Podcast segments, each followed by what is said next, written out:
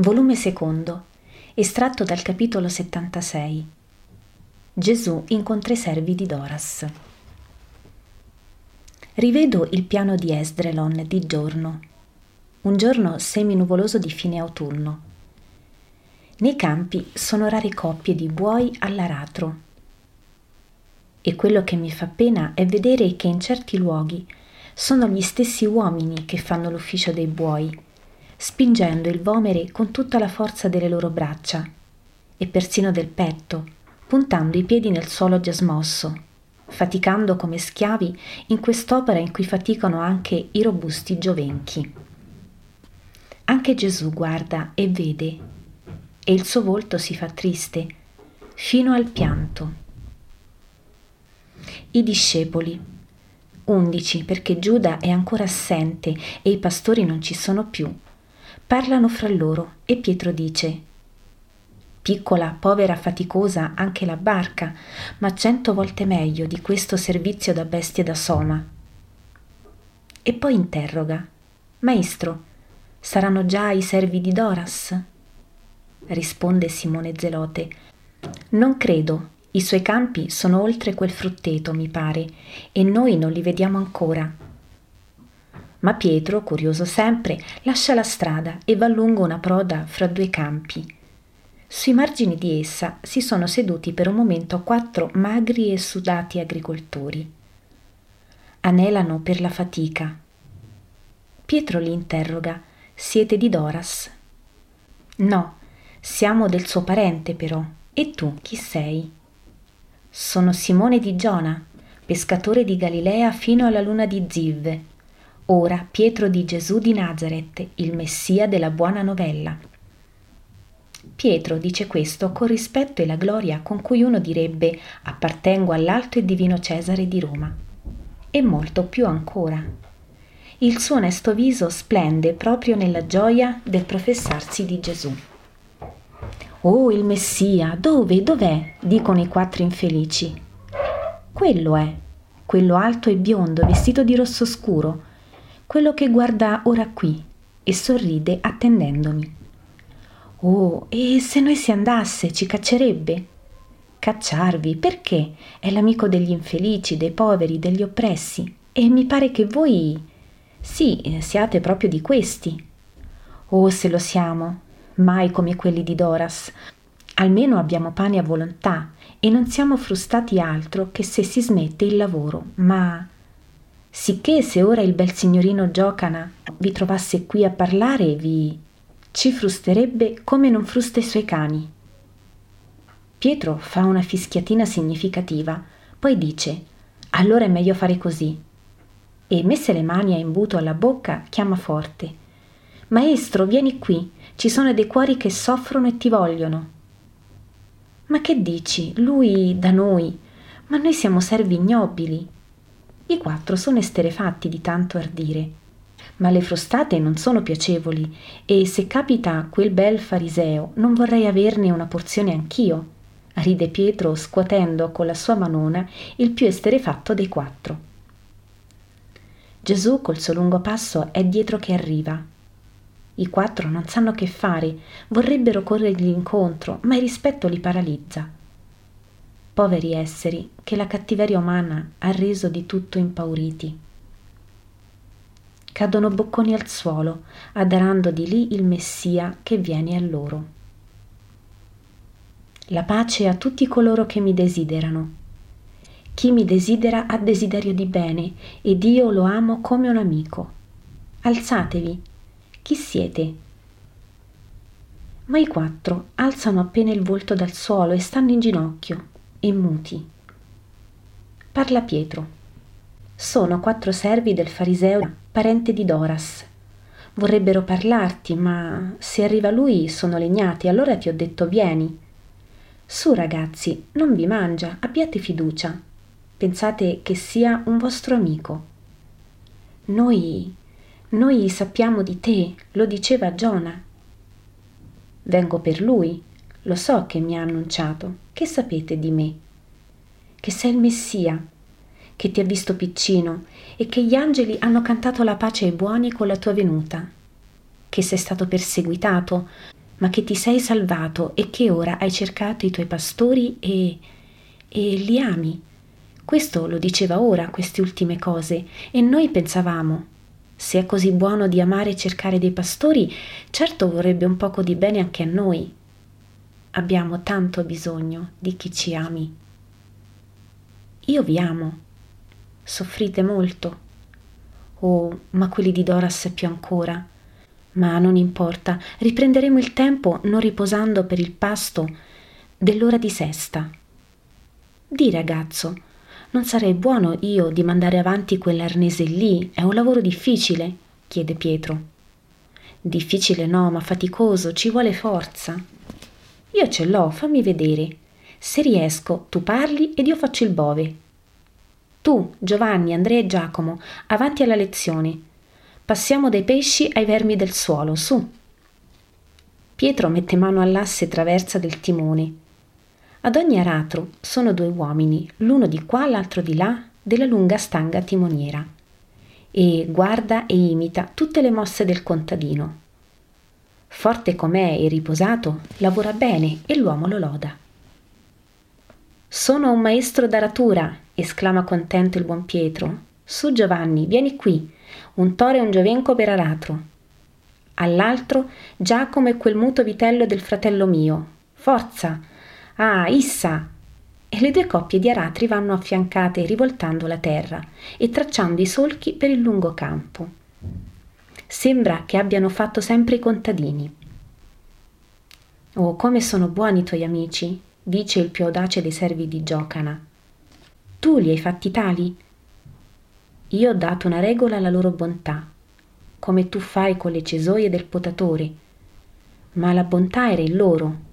Ora fiorisce bene perché vi è chi le cura. Sono umili anche, amici tuoi, e servire così dei poveri servi. Con me non possono essere che coloro che amano l'umiltà, la mitezza, la continenza, l'onestà e l'amore, soprattutto l'amore. Perché chi ama Dio e prossimo ha di conseguenza tutte le virtù e acquista il cielo.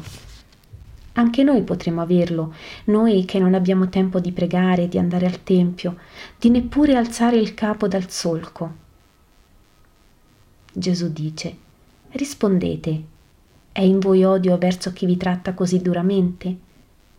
È in voi ribellione e rimprovero a Dio per avervi messi fra gli infimi della terra?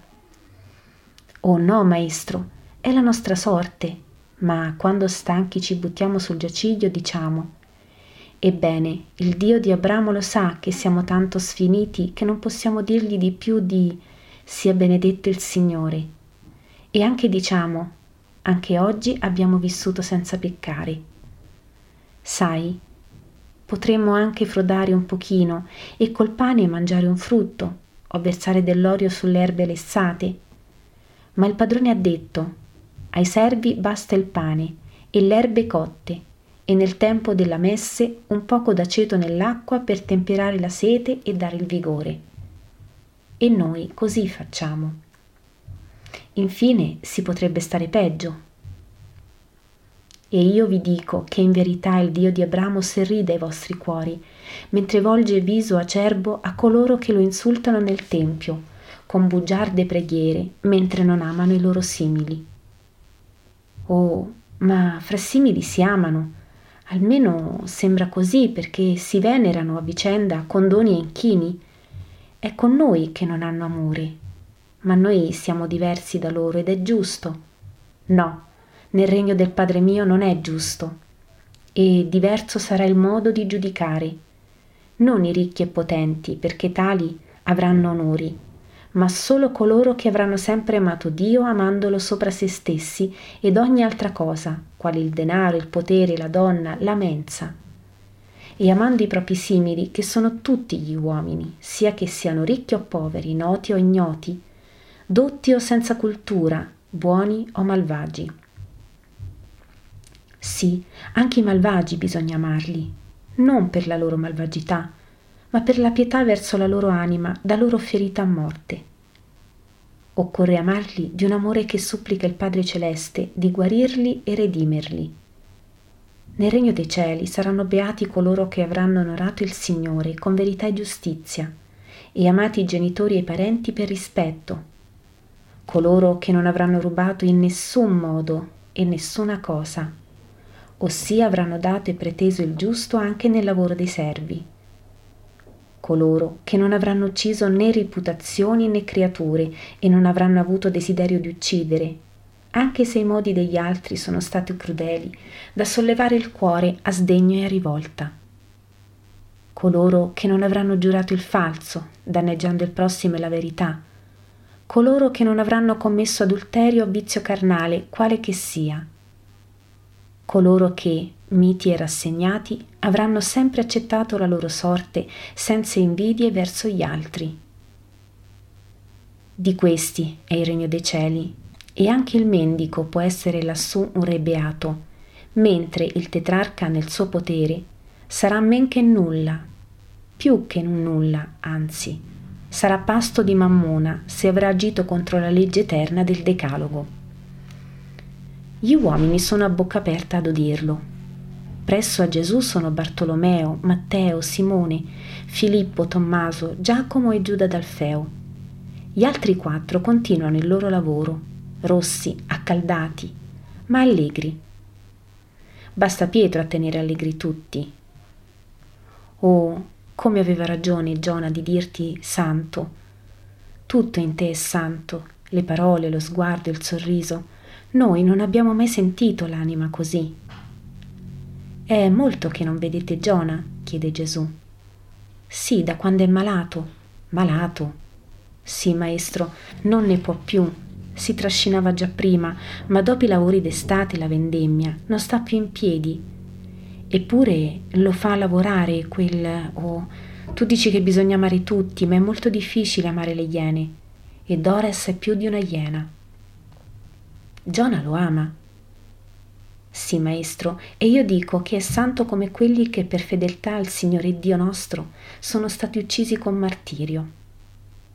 Hai detto bene, come ti chiami? Michea, e questo Saulo, e questo Gioele, e questo Isaia. Ricorderò i vostri nomi al padre, e dite che Giona è molto malato. Sì, appena finito il lavoro si butta sullo strame e noi non lo vediamo Ce lo dicono altri servi di Doras. È sul lavoro a quest'ora? Se sta ritto, sì, dovrebbe essere oltre quel pometo. Fu buono il raccolto di Doras. Oh, celebre in tutta la regione. Le piante ebbero puntello per la frutta di grossezza di miracolo e Doras dovette far fabbricare nuovi tini perché l'uva non avrebbe potuto essere posta in quelli soliti, tant'era. Allora Doras avrà premiato il suo servo. Premiato, oh signore, come lo conosci male. Ma Giona mi disse che anni sono lo colpì a morte per la perdita di qualche grappolo e che divenne schiavo per debiti, avendogli il padrone fatto accusa di perdita per poca messe. Quest'anno che ebbe miracolosa abbondanza avrebbe dovuto dunque dargli premio. No, lo frustò ferocemente, accusandolo di non avere gli scorsi anni ottenuto la stessa abbondanza, per non aver curato la terra a dovere. Ma quest'uomo è una belva, esclama Matteo. No, è uno senza anima, dice Gesù. Vi lascio figli con una benedizione. Avete pane e cibo per oggi? Abbiamo questo pane e mostrano una pagnotta scura tratta da un sacchetto gettata al suolo. Prendete il mio cibo, non ho che questo, ma io sono da Doras oggi e... Tu da Doras? Sì, per riscattare Giona. Non lo sapevate? Nessuno sa nulla qui. Ma diffida, maestro, sei come una pecora nell'antro del lupo. Non potrà farmi nulla. Prendete il mio cibo. Giacomo, dai quanto abbiamo. Anche il nostro vino. Giubilate un poco anche voi, poveri amici, e per l'anima e per il corpo. Pietro, andiamo. Vengo, maestro, non c'è che questo solco da finire. E corre a Gesù congestionato di fatica. Si asciuga col mantello che aveva spogliato e se lo rimette e ride felice. I quattri non finiscono di ringraziare Passerai di qui, maestro. Sì, attendetemi. Saluterete Giona, lo potete fare? Oh sì, il campo doveva essere arato a sera, più di due terzi è fatto. Come bene e svelto. Sono forti i tuoi amici, Dio vi benedica. Oggi per noi è più di festa d'azimi. Oh, che Dio vi benedica tutti, tutti, tutti. E Gesù se ne va diritto al pometo.